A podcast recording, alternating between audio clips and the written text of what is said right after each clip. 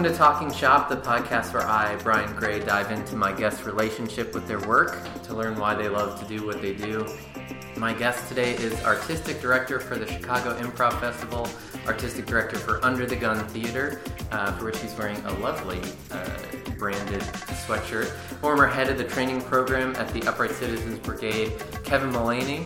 I first came to know Kevin through the incredible resources he made available to improv students and teachers online at the Improv Resource Center. Prior to Pittsburgh's recent and unprecedented comedy boom, there were a few years where I was really the only one I knew of teaching classes out there, and I absorbed Kevin's podcast like a sponge and still refer students to episodes today. Um, it was really incredible to have that available while I was just kind of in an island out there teaching. So now it is my great uh, honor and privilege to welcome to the show Kevin Mullaney. Thanks so much for for being on. Thanks for having me. So in the documentary Weather the Weather, uh, which is about I think college improv, you said that improvisation can feel like the most amazing, transcendent experience you can have. It's religious how fun and exciting it is to be on stage. Uh, is there a style or form or group that that you have found makes that experience more likely to happen on stage for you? I don't know about more likely. I, I think what I was referring to in that um, was my Harold team experiences, and um, you know, I was on a I was on a team at Improv Olympic back in the days when it was still called Improv Olympic, and uh, I was on a team for four years, and and we, uh, you know, for a good chunk of that time, we were considered like one of the top teams or one of the two top teams or something. So, in other words, we played every week together for for almost four years, and we also had um, we went to the Edinburgh Festival, and so we got to play every day with each other for almost a month, and um,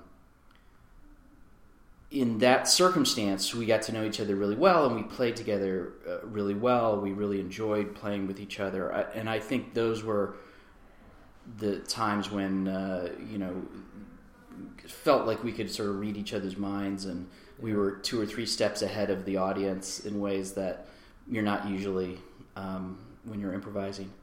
Um, I I realize now how incredibly rare that is um, in terms of a team that clicks that well. I I just got really lucky. Um, the uh, I think I've, I've, had other team experiences, some of which were, were quite good. Uh, I was on a couple teams in New York. Um, but it's also from observing teams and from coaching teams, it's so difficult to get the kind of right chemistry, the right magic uh, of, of people who are really getting along and enjoying each other and learning how to play with each other in that kind of depth. Um, so, do you feel like if um, so part of the recipe there was that you guys played regularly and often. Um, and I do feel like the teams I've felt very, uh, it felt a bit of that magic with our teams that I've been playing with for many years. Um, do you do you feel like if if any team were to just, you know, we hold them up in a room for a year, uh, they'll come out with a bit of that magic, or is there a lot more pieces that that have to kind of align for that to work? I think that's a big part of it. I can't remember which that, that you're, you're, reminding me of, of something came up in one of the podcasts and uh, one of my old podcasts. Somebody I can't remember which one if it was Matt Donnelly or Ptolemy or Will Hines. I don't know, but it was this idea that you know the best way to, to, to go to learn how to improvise would be to go up on a mountain and and uh, with and and uh, improvise for ten thousand hours and yeah. walk, come back down. Um, I'm not so sure that's true, but I, um, it certainly helps to play. Well, you know what? I, I, of course, that's what I believe because the the the two. I think that there there were two, arguably three, sort of uh, really amazing sort of waves of of improv in Chicago during my lifetime. The first one was this sort of generation around this group called Jazz Freddy. Yeah. Um, and I guess the the UCB was kind of like in the wake of that group, uh, although they weren't a part of that group. um, and then uh, another group called uh, JTS Brown. And what JTS Brown and Jazz Freddy both had in common, they were a they they were a group of people, a team, so to speak, but more a show. Uh, a group of people who came together and rehearsed for a long period of time, uh, longer than you would rehearse for a play, like a really serious rehearsal process. Yeah. Uh, over many months, uh, often without really knowing when they were ever going to perform. Um, and they came out of those experiences really doing amazing work. And I mean, they were good. They were, you know, some of the most talented people of that sort of improv. Uh, I don't generation isn't the right word. There's a word they use in, in internet marketing these days for uh, a, a, tranche of people who go. Anyway, um, I don't know the word, but yeah, uh, I know. We're thinking the word the, later. The, a, a, cohort, I think yeah. that's maybe what they call them.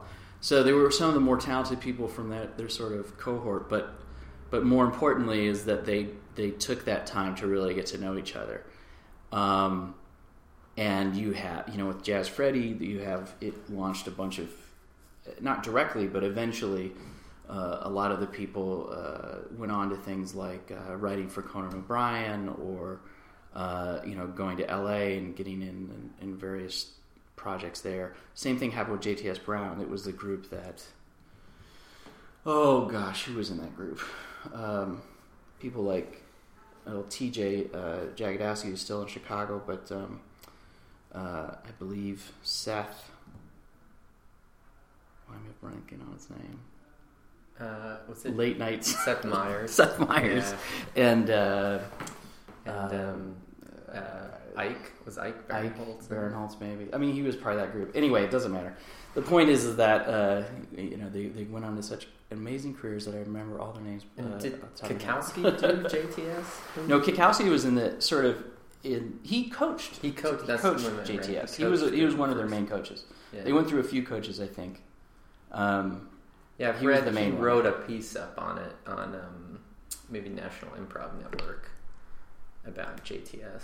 yeah, Um, that happened after I left for New York. I mean, they were they were starting to rehearse, but they had never performed by the time I left for New York. So That's an interest, definitely an interesting idea to me too. I think we we definitely have this in Pittsburgh. I don't know how common it is um, in other cities, but this sort of shiny object thing where uh, p- people do get invested in projects, but sort of as soon as a new project comes around, I mean, I can't imagine a group going and rehearsing for uh, you know six months, let alone a couple years. The, the very first group that I created in Pittsburgh, we, we rehearsed for seven months before we performed, but I had, you know, there were two of us that knew improv. I was basically teaching my group.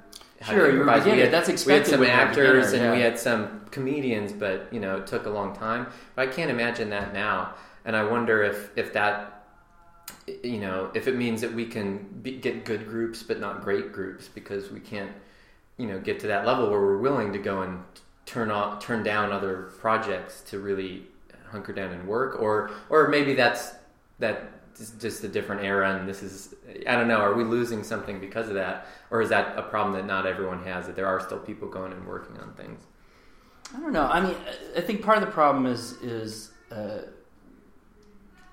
we we I think there's a lot of improv institutions who've maybe it doesn't all come from IO, but but there's have sort of modeled themselves off, off, off of IO, and the idea mm-hmm. being we're going to have a bunch of improv teams like IO does. You train people, and then you create improv teams, and there's other you know there's other places in Chicago that are like that that that model. You know, like the improv unit is the team. Yeah, Um, and the problem with that is that so few teams work very well. And so I think what happens is people they are excited about the first team they get on, and then when that doesn't work out, you know, somebody gets a better gig somewhere else. Uh, somebody else gets married. Somebody else just uh, turns out to be an asshole, and uh, the team breaks down. After, usually, you know, most teams break down after three or four, well, maybe not three or four months, but maybe six months to a year. Somewhere Right. along the line, they break down, and so people, you know, keep getting put on other teams or find other teams, and it's just really very, very hard to commit to uh, something when you know you know, if you got married every six months, if you knew that the average marriage lasted for six months, you wouldn't get, be very committed to it. Um, and so I think I think that they're, uh, you know, what we've had over the years. Every once in a while, it produces these really amazing teams, um, and so people tend to kind of think, well, we got it. We're trying to com- create these teams, but really, the team the teams that uh, most of the teams that have been that I know of that are really good kind of form themselves, and even in a system like IO, uh, where the teams are formed by the you know by some outside force. Um, usually, what happens is a team gets good enough, fast enough that they gain some autonomy over who they get to put on their team.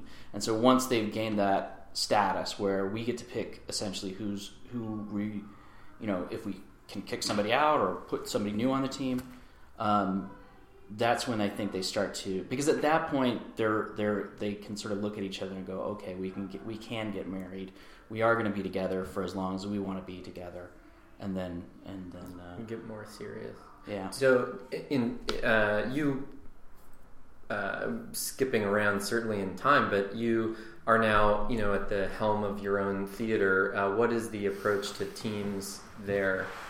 Um, do you guys have house teams? And... We don't have teams. We have we have an ensemble. We we decided very consciously to try a different model. Um, a friend of mine, uh, which we just stole from somebody else, uh, a friend of mine runs a theater in the suburbs in Chicago called Laugh Out Loud Theater. And instead of creating teams, what she did was she wanted to have one specific show. She does short form. Uh, and uh, she hired a an ensemble of people and then would rotate those people into the shows.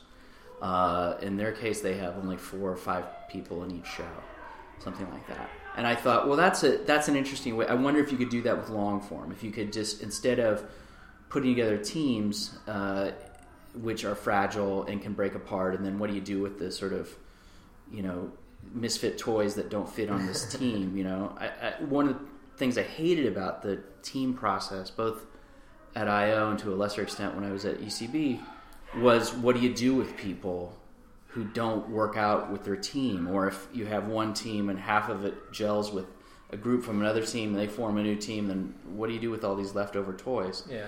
Uh, it's very it's kind of like a pain you either cut them in a way that feels kind of painful or you um, or you put them together with the other misfit toys and then they just know well we're on the misfit toy team and and it, that doesn't tend to work very well uh, very often either. So yeah, so we have one group, and the idea with the ensemble, it's much more uh, ability to sort of look them in the eye, eye and say, as long as you stay committed to this, and as long as you don't turn out to be a total asshole, you were, you're going to be a part of this theater. As long as you're participating, and as long as you are not being a jerk, basically. Yeah. And and so that allows us. I think it allows them to develop differently, um, to be more secure, to, to more quickly feel like the place they're performing in is a home. And that's what we're trying to do, at least. Um, uh, so, uh, and I think that I might, you know, I tried to create teams from my classes. Uh, in the last few years, I was teaching independent classes, and sometimes I would form teams and then coach them. And uh, you know, I again, I had this sort of it was a very mixed bag. Um, sometimes the teams would kind of tend to form themselves, and, and they would do all right for a while. Um, but uh, but if I tried to put people together, it, it, just you know there inevitably would be people like I don't really like playing with that other person. Yeah. I could see it in the way they played, and therefore they were never going to really become committed and grow as a team. So it's interesting. Um, well, I'll, I'm I'm interested to continue to hear how that how that works out. And I'm I, I haven't been back to Chicago since you guys were there, but I definitely need to come and check out the theater um, when I'm back. Uh, maybe transition a little bit to to the onstage work a bit more. Um, the more I, have taken a few workshops with some UCB folks, and the more I understand um, game from the mouths of the UCB folks, the more it seems a lot more nuanced to me. And as I've heard you talk about it, I, I think I, um, uh, it, makes a lot of sense the way I hear you talk about your sort of more organic approach to it. And I wonder if you can get um, a, a, bit into that um, uh, the, the way that you see this sort of discovery organic based um, view of game um, in a scene. Uh, so so yeah, with that instead as opposed to maybe a more premise based view, if I'm even characterizing your approach correctly. Well, it's interesting because I think my approach has changed uh, uh, over the years. I, I, have always enjoyed uh, scenes that begin without a game and then find a game uh, in the middle of them, uh, or hopefully towards the beginning of them. Yeah. Um, I've always enjoyed that approach more and sort of held that in sort of higher esteem than uh, than premise based work. But then a couple of things happened recently. One was, um, you know, after a couple of years not really being around the improv world, and then coming back to Chicago and seeing a few shows in Chicago as a spectator and and not enjoying them as a spectator. Um, and then going to L, I, I went to L.A. after you know after I'd been in Chicago for a little bit. I went to L.A. and I went to see Ass Cat, um, and it was so fun. It, it, was just so damn fun. Yeah. And the audience enjoyed it so much in a way. I'm sure there were a lot of improv nerds in the audience, but there were also just a lot of ordinary people looking at it, and they, they had no idea what was going. I mean, uh, let me correct it. I think that there, one of the advantages of a premise based uh, uh, format, when done well, is that the audience gets it. They understand where the ideas come from, and they understand what you're trying to do in, intuitively uh, even if there's not a structure that they can really see very well. You know, I mean, shows like Ass Cat have a structure to them, but they're very loose. Um, but they the the strength of it, uh, you know, it's not just that they've got you know some you know kind of famous people on the stage or that they're just really good. Those help in terms of helping an audience enjoy it. But I think much more uh, the reason why that show has flourished over the years is because it's understandable. People watch it and they get it and, and they like it because they, they understand where it's coming from. Whereas if you go to see a lot of improv shows, there is this it's there's this sense of like I don't get what's going on. I don't know where things are coming from. Now, as an improviser watching a show like that, if it's good, you don't mind because yeah. you understand the process but a regular audience member doesn't understand that process. So I guess what I would say, like on my own, I enjoy, you know, if I was going to pick how to improvise, I think I would pick uh, something that's much more impulse based, that's much more about behavior, that's much less. Uh, uh, that, that's m- uh, very much about exploring without knowing anything before the scene begins. Um, but as a director and as sort of a producer, like I am with that hat on, I think mm-hmm. I want people to have a good experience when they come see a show, and so that has really influenced uh, like the sort of first wave of of shows that we've put up. That is really interesting to me. Like I, I look at it as I think in the hands of masters, um, either can be a great audience experience. So, Ass Cat in the hands of premise masters, or Besser's sh- uh, Improv for Humans is like to me, I think a great example of uh, constantly enjoyable, and even there's a lot. Like I think that's a great example of premise based where discovery comes in later and is really fun. Right. Often. Um, or in the hands of masters like TJ and Dave do a great show that I think audiences love, where they it is you know more pure discovery based. Sure. Um, as far as I understand. Um, so then the question becomes down to maybe more where you're getting at is so in the hands of everyone else uh, uh, at well, different levels people, like or like what do you teach students and that is something i i ask myself as well i teach them both i mean because even if you are doing uh, like the way i used to the way i feel i learned how to do Harold the way i, I taught it uh, even at the ucb was the first beats for me were about what they would call organic scenes you know you uh, simply mean that you, you went into the scene and, and you really didn't know what the game was going to be. But your second and third beats, you've got a game now, hopefully, because you discovered something in your first beat that you want to you want to play with. So by default, your second and third beats become premise based initiation. So you you end up learning both through the Harold, um, even if even if you feel like uh, you know uh, you should start from an organic place. I though I feel I f- teach both right now, and and I, I it, the the workshops I'm doing this weekend, in fact, are those two. Ex- I feel like the extreme, the extreme of uh, on the one hand, starting a scene with absolutely nothing, like on purpose. Do not even decide, you know, your relationship. Your you don't decide where you're at. Don't decide I'm going to be juggling or washing dishes. Absolutely nothing. You walk on stage, you look at the other person and everything is in the other person. And I love that. And I think that's a very powerful thing to learn how to do that well, uh, just as any kind of performer.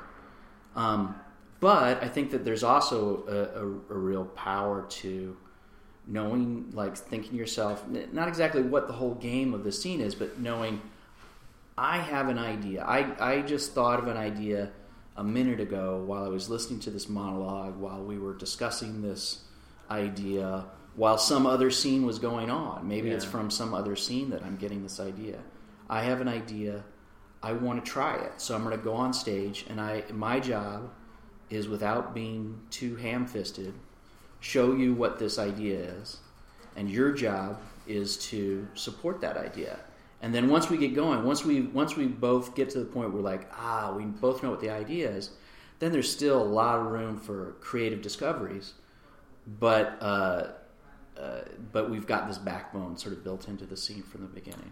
Um, and this this might be a good jumping off point. Uh, a, a, student of yours uh, you have on your website said your Meisner-esque techniques uh, made him approach the work more organic from start to end. Um, uh, or, or, maybe you could just look at the, the two workshops you're talking about here. Um, how, how, do you uh, l- get students to focus on either? So, if I'm coming in with that game, uh, how do we communicate that? Or if I'm coming in with nothing, how do we focus on discovery on the one side or the other? Um, so, what are what are the tools that you use for yourself or for your students to focus on those two aspects? Well, in terms of premise, because I think uh, people are really, I don't know, people are uh, either really interested in it or not at all. Um, but in terms of premise uh, kind of initiations, there's a few things. One is, I think that what's crucial is to be in a situation where both people or all the people who are starting the scene all understand what's happening. Yeah. In other words, if you were to walk, if if I were to someday sit in with TJ and Dave for some reason, and I start making premise initiations, I should expect. Uh, well, I mean, they could roll with this pretty easily. TJ is an, especially is an excellent game at game, um, but he doesn't think in terms of game. He says, he, and he certainly doesn't initiate uh, in that kind of sh- atmosphere in a game way. Um, but I should sort of expect to fail, and I should definitely expect to fail if I'm just sort of like throwing myself into like sort of intermediate improvisers that don't, you know, maybe have never played with us or whatever.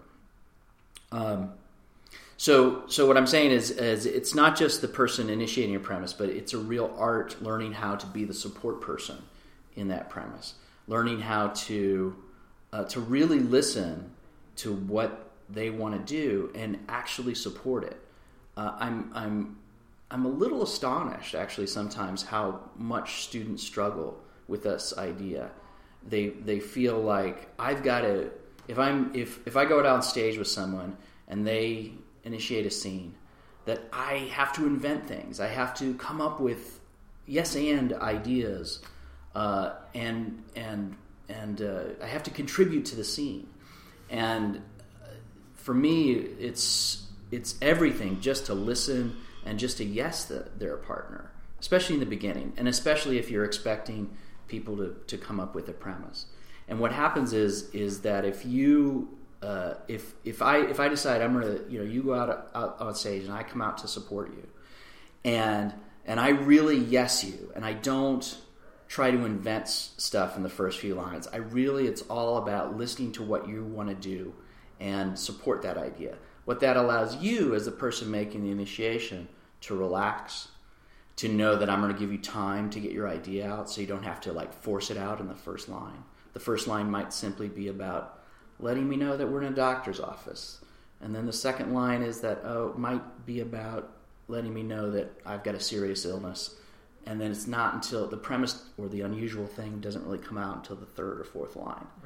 Um, so so that's that's kind of for me it's it's even though people think of premise initiations about the person making the initiation for me it's it's just as, as much teamwork goes into making that turning that uh, idea into an actual scene um, as just one you know you know both people are extremely important um, Yeah, that makes sense. I mean, I feel like that's true in any initiation, Mhm. and I, and part of that to me is really navigating what sort of initiation we're in, uh, and I'm thinking perhaps I took the wrong one of your two workshops because that would be really useful for me.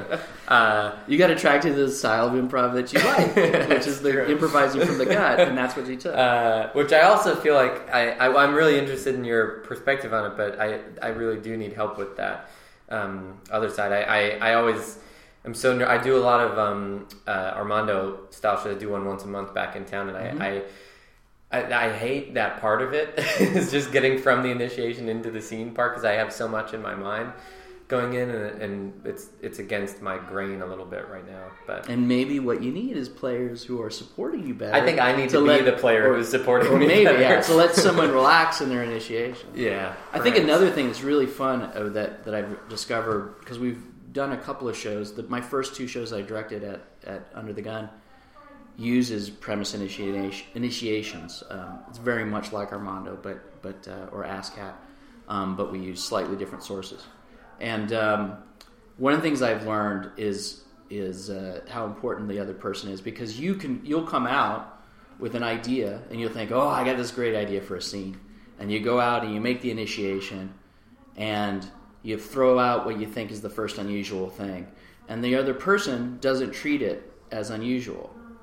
Yeah. They, they don't treat it as Right. unusual. And and what you might think is like, well, that support person is missing something. And like, no, that's not what's happening.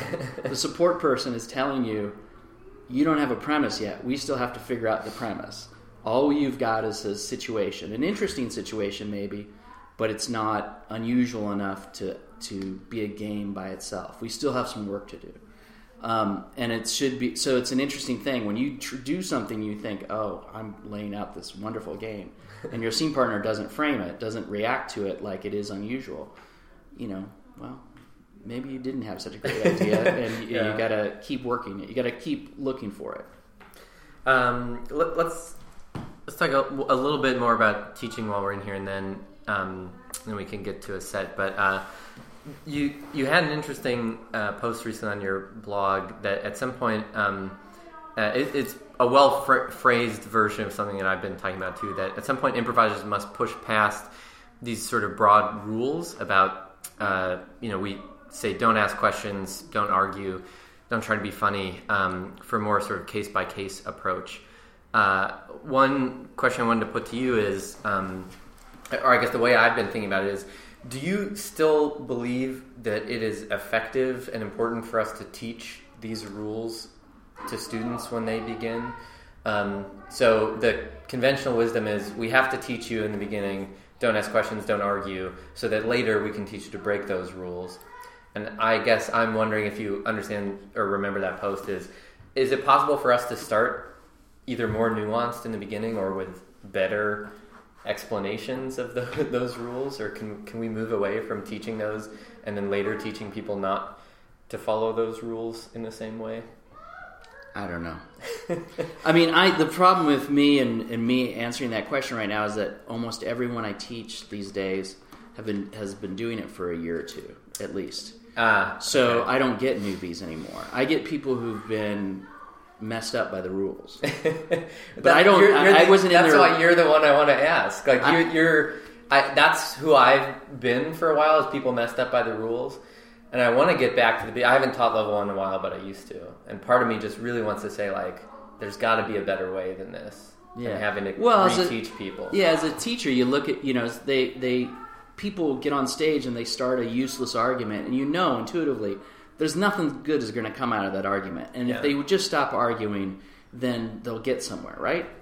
Um, but then when I get them later, it's sort of like somebody is, is somebody makes an initiation, like, um, you know, uh, I'm sorry, your your your daughter has a cold. We're going to have to kill her puppy in order to, in order to uh, cure your daughter. And I'm I'm begging you for an argument. I'm I please argue with me. Yeah. Please tell me why that's uh, irrational, illogical, or this. I mean, the scene can work possibly without you initiating a, an argument, at least for a few lines. But what people misinterpret that idea of not arguing to the point where they can't ever have a difference of opinion. I I think yes and is another big one where um, there's another teacher in Pittsburgh who got to the point where he, he was just saying like sometimes you saying yes means verbally saying no. And I guess that's where I, I look in the same kind of way. Or, Yeah. or if someone says like, "Can I kill your wife?" and you have to say, "No, don't do that." Uh, uh, and I think that um, I would rather find that higher level idea and start.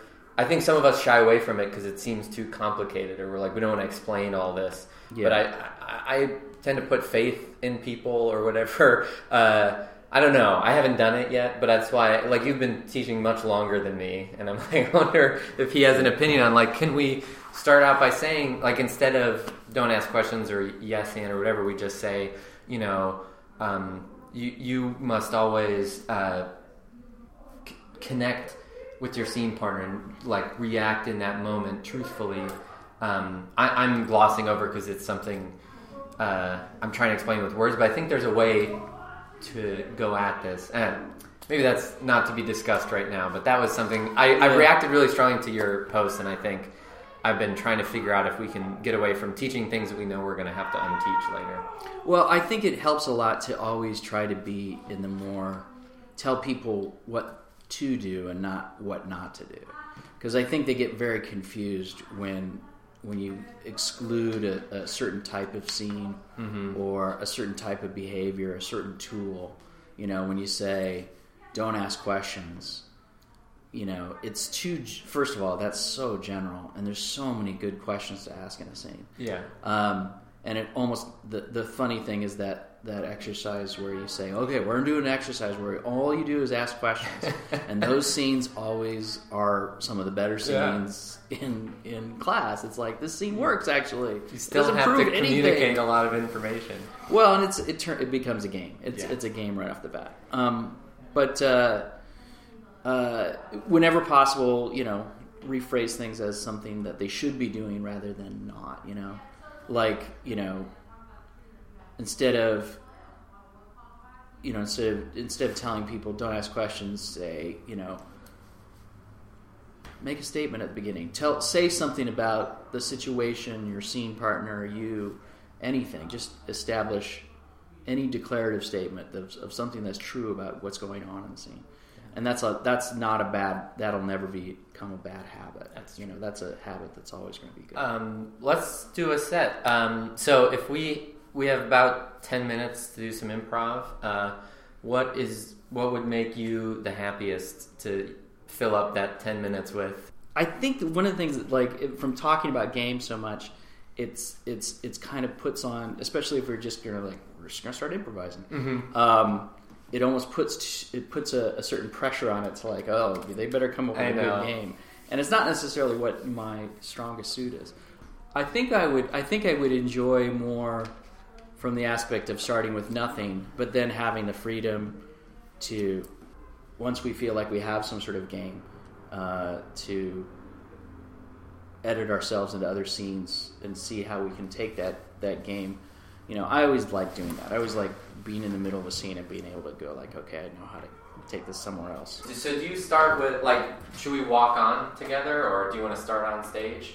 Yeah, I, I, I always think that the, the it, it begins when we look at each other and try and figure out what's going on in the other person.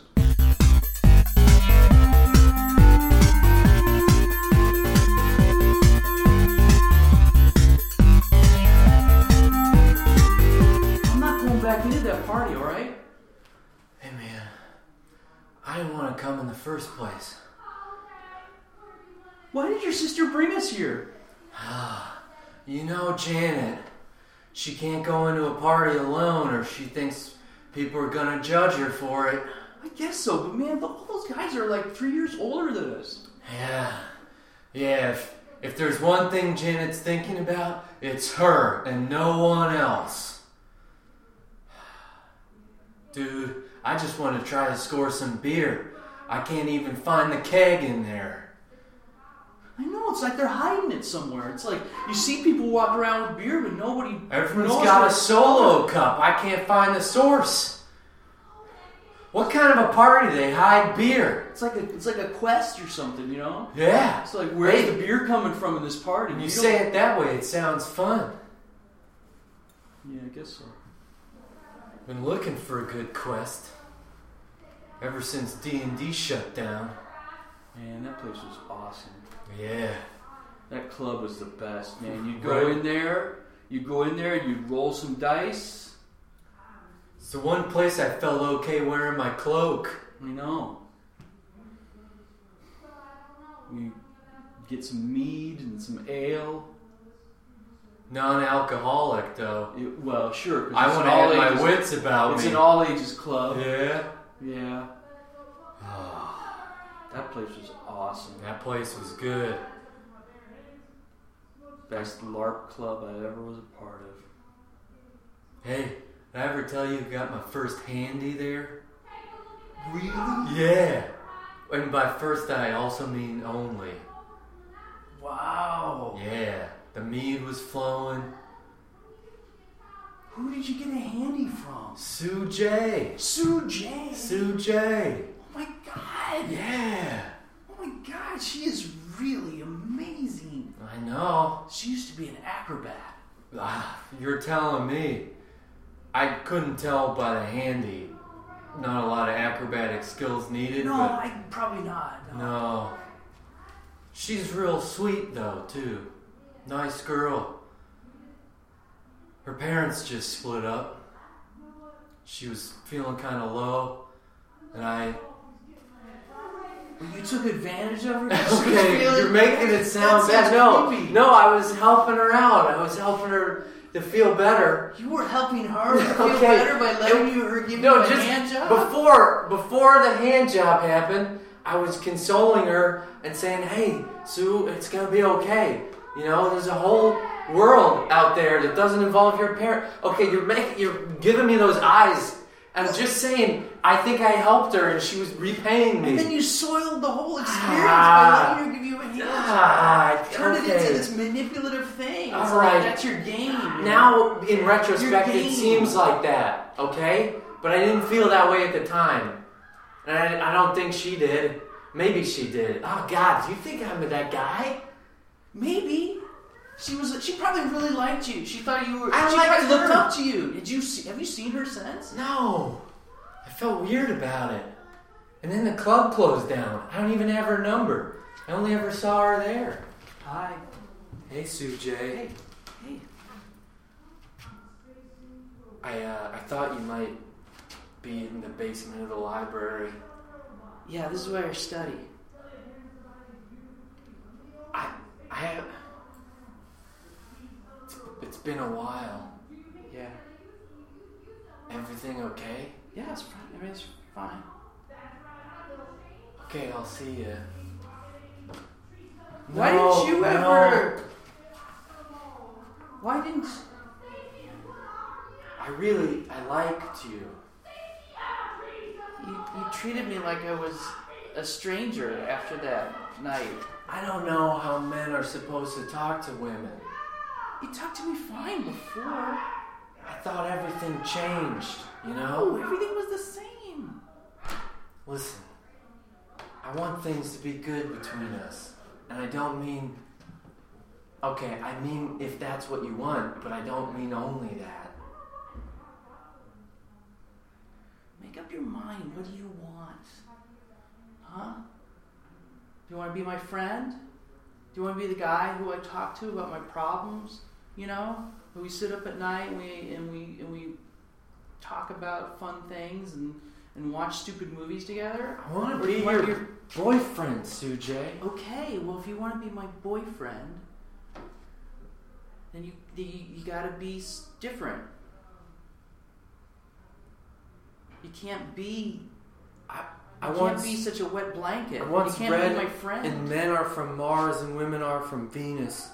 I'm not supposed to change for a woman I love. supposed to take me as I am. Good times and bad. Maybe.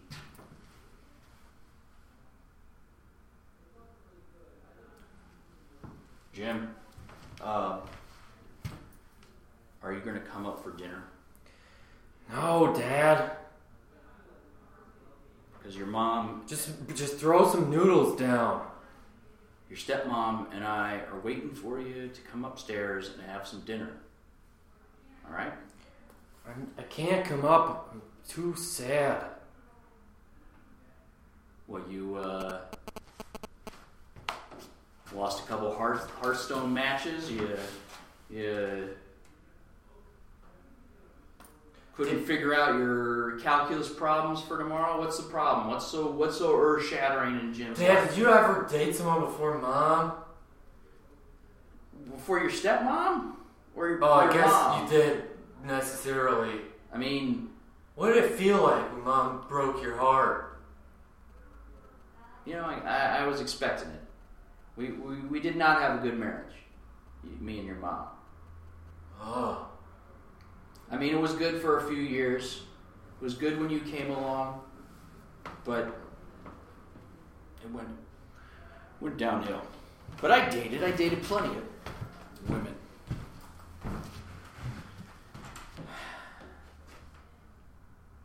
he's not coming up again. No, no. If you want to send a sandwich down, we can send a sandwich down. It's not my job to send a sandwich down. All right. Well, then he starves. It's fine with me. Good. It's been too long since we've connected anyway. Just you and me. Oh God. Is that what you want to do? You want to connect tonight? Yes. Can we just can we just eat our meal and then watch some TV and then go to bed? I, I don't want to. That's what I wanna do. on during dinner. All right. You want to sit in silence and eat a meal and then watch TV? I want to check. I want to. I want. Okay, what I want is I want to watch the Golden Globes like I've been looking forward to, and I want to live tweet it, and that's while we're eating dinner. That's what I want. Why don't you live tweet to me about something I care about? All right, fine, fine. Is that what you really want? You want me to live tweet at you about It's- some it's- other it's- experience? it's- that's that's. Or do you want me to live tweet about you? Yeah. Okay. Yes. I want So you are to you live wanting to tweet. live tweet I want you to meeting? go. I want you to go out of this house. I want you to have an experience and live tweet it to me. Just to you. Just to me. Just DM me. PM me. PM. Oh, like via text direct message me. No, on Twitter. on Twitter. If that's what makes you so happy, Jim, that's what I want you to do. All right, I will go out. Is there something you've always wanted to do that you can go out and live tweet to me tonight? right now? Haste makes waste. Go live it up. Well, I guess I would start at that brew pub. You've been talking about that for weeks. I wanted to go to that brew pub, but you don't like beer, and I they don't know. serve wine. They just serve beer. Yeah, well, maybe I'll like beer better when it's just being live tweeted at me. Hey, send me a twit pic while you're at it. Show me what you're drinking. This feels like it's going to create more distance between us, not less. Well, it's if it makes you happy, I want you to go out and send me a twit pic of you drinking a beer at the new brew All pub. right, I'll go to the brew pub and I will send you a twit pic.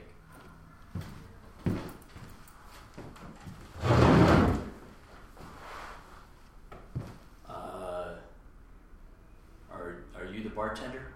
Yeah, All right. Uh, slow night. uh, I guess so. I didn't wasn't even sure if you were open. Yeah, well, not many people out on New Year's Eve. Usually, there's a lot of people out on New Year's Eve. Uh, I, I have a very unpopular brew pub. Yeah, you're doing something wrong if this is if I'm the only person here on New Year's Eve. Say that again after you have one of my micro brews. All right. What's the name of your microbrew? Fish head. Fish head. Fish head. All right. Fish Pour, pour me a pint of fish head. Oh, Okay. There you go. About to have a pint of fish head in the only bar that's empty on New Year's Eve. Hashtag in the wrong place. It's uh, really gonna help my Yelp. I don't worry about it. It's a direct message. Oh, It's a direct message to my to my second wife. oh, the old ball and chain. I know that story. I've had three of them myself. Okay, that tastes like you actually use fish heads in the brew. That's a Who names a beer after something that's not an ingredient? That's a that's a disgusting beer. That is It grows on you. Give it a minute.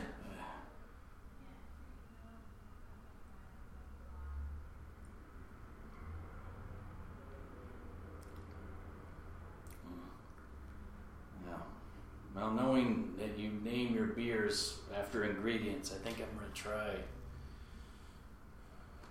Well, I know I'm not gonna try your stag beer.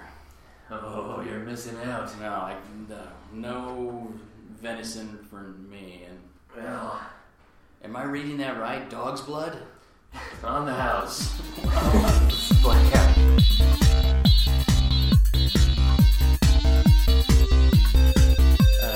Interesting. It was kind of a sort of a narrative walk as much as a character Sure. walk. Um, just probably as much as I, I, I like jumped into the um, the at first like I tagged in. I was like, oh, I'll be the I don't know. It just seemed like too easy to be the ex-wife. So I was just Mhm. the current wife, Yeah. and then we started to just narrative walk. But yeah, yeah. How did it feel to you? Well, I'm always t- uh, terribly, terribly critical. It's funny. Me too. It's funny that uh, you know the only other time I think I've no, I've done this in a couple podcasts I think before, but I did it on Improv Nerd with Jimmy, Yeah, and uh, this is and we totally both- this part's totally stolen from Jimmy. and and uh, it was funny because I wasn't particularly happy with what I did, but I thought I thought Jimmy was mostly making the right decisions in the scene, and he was so hard on himself afterwards, so hard on himself. Uh, but I think that's part of the bit, I guess, is that he's always That is what he does. I mean, I, I always so to me, I'm trying to really um, play a bit out of my comfort zone. uh huh. Uh, so I'm usually harder on myself. I also I, I bring on the show people that I love and admire. Um, but like I, I, I felt like um, you know my goal here was to have that organic start, which I'm more comfortable with. Um, but then in terms of like like game I there was a time where my brain was working on game, but I've been away from Harold for so long Uh huh. uh, that I'm like just getting back into it, and I, I felt like I was really in my head about like are like are we circling around something like I don't know I, Yeah. was I never felt there was a super clear strong game uh, maybe maybe in the um, um, what's the very was the very first one was um, the two and what part of it is because we were on the same page the two um, oh the two kids at the party geeky kids. yeah, so we at least had the like they Yeah. don't serve beer and they keep hiding like oh the two geeky kids. Yeah, it wasn't super clear though. Yeah, I, I mean, I one of the things that's really hard about game is that it's very if you have half games or partial games, uh, they it can be very tempting to start sort of playing a game when you don't really have a game to play, Yeah. and uh, you know that's after usually when you're teaching game, for instance, you know, after a while, you have to really encourage people to, to realize that moment of, okay, you know, if you think you kind of have a game, you don't have a game, stop playing. Because That's games should be super clear. They, they should be like, ah, I got it. I totally understand this now. You should have that moment. and and I think we came. There was some. I think what we had in it, for me, what felt like what we had was a, a, a several unusual moments in different scenes that could turn into games, but we didn't quite figure out how to turn it into a game. There. You know, it's it's a matter like like. Um, actually, I mean, the the closest game, the closest or clearest game may have been the the beers with. Uh, made, Oh, made yeah. of made, Made of of actual things- ingredients that are gross instead of how beers are so often craft beers are so often named you know things Just like bizarre pit things. bull or something Yeah. like that stuff that you're very certain that what they're named is not actually in the beer um, you know as opposed to like honey wheat beer which you expect honey and wheat to be Yeah.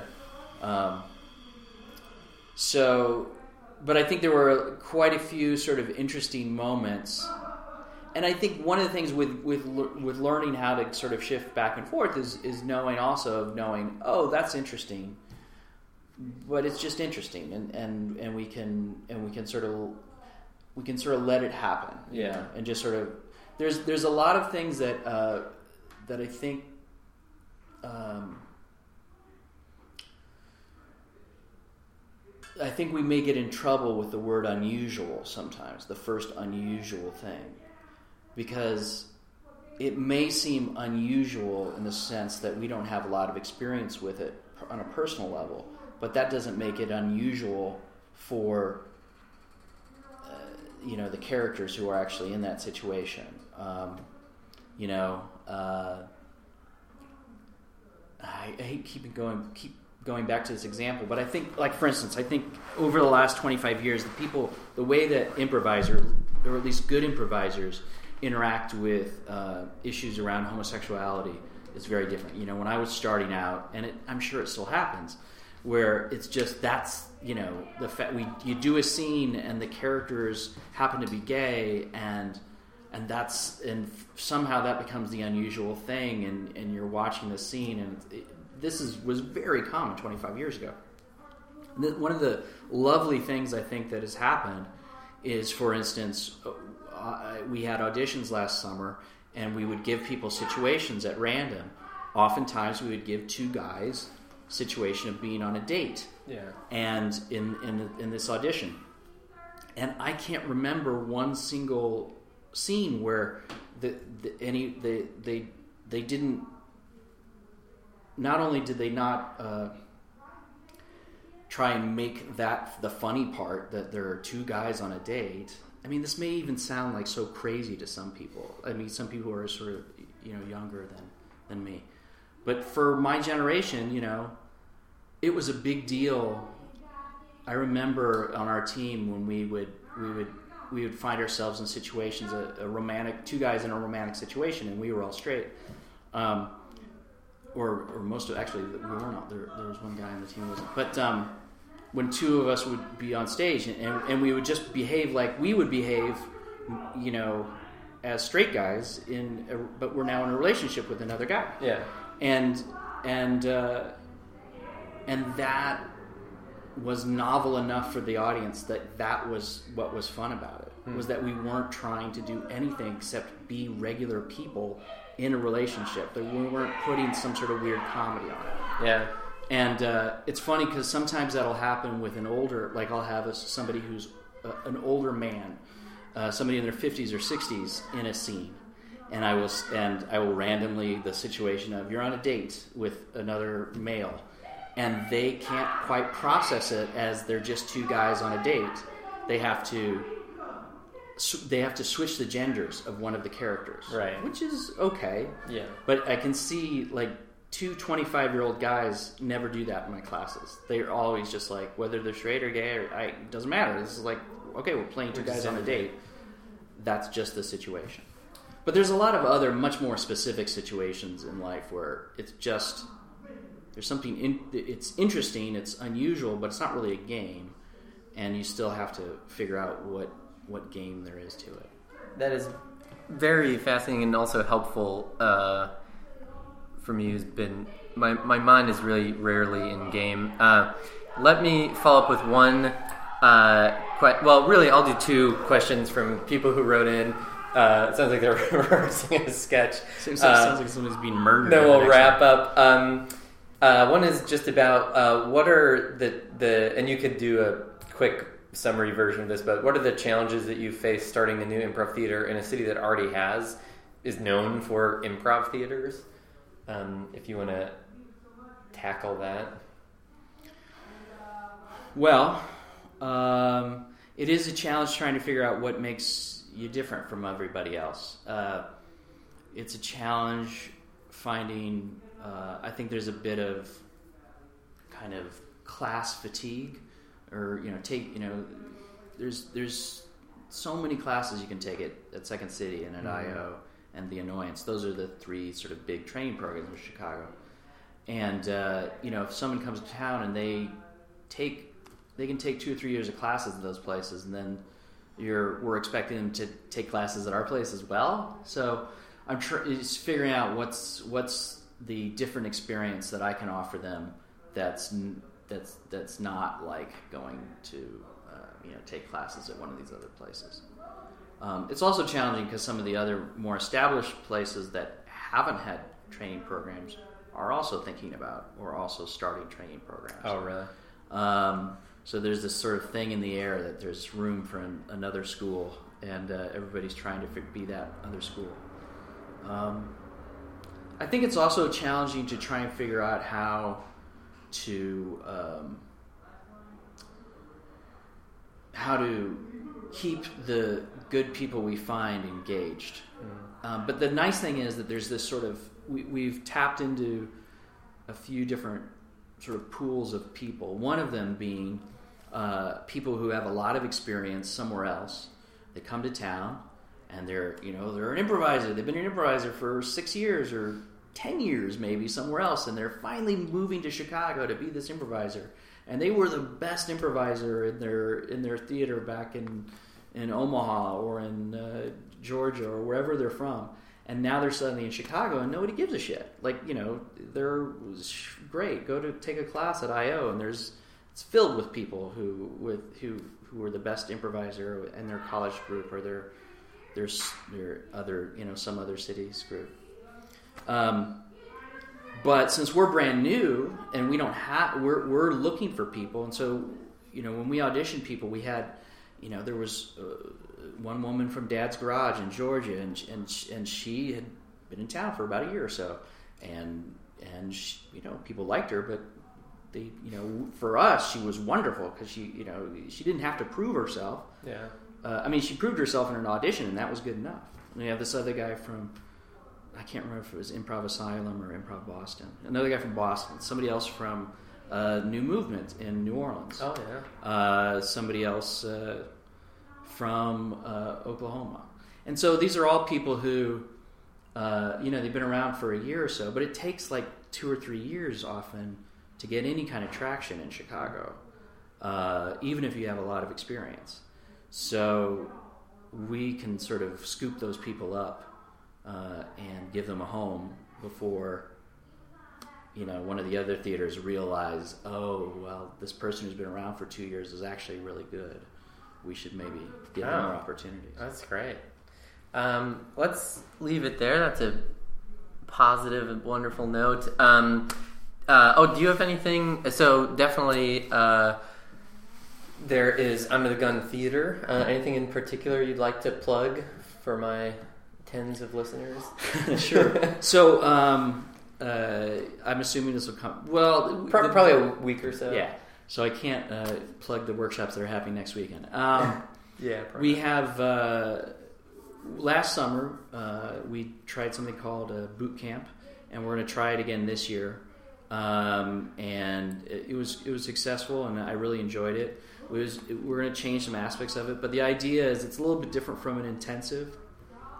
In an intensive, you're you're trying to cram the curriculum of a eight week class into one week usually, and what we're looking at with boot camps is more of a intense practice uh, uh, thing. It's a it's a way to sort of pick certain skills and get better, you know, demonstrably better at those skills in a week, rather than learning ten different exercises Yeah. over the course of five days. That's great. Um, so we're gonna do some uh, some improv boot camps uh, in the summer.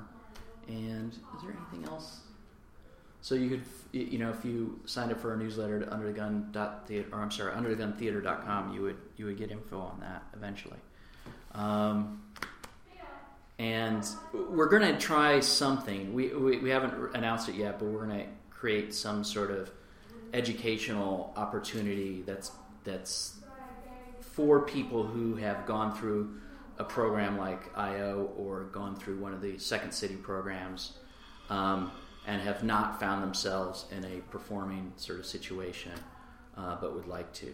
Uh, so we're going to have some sort of program for that, those kinds of people, uh, probably for the summer. Oh, wonderful.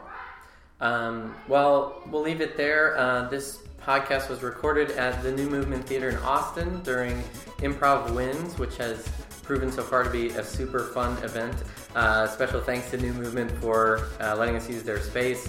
Michelle Horsley for our opening theme, and of course Kevin Mullaney for uh, coming and giving his time to chat with me. Uh, for this and past episodes, check out brianmgray.com slash podcast. And please, if you like the show, leave me a review so more people can hear it. Um, thanks, and thanks for being on the show, Kevin. Thank you. Yeah, cool. Thanks, guys.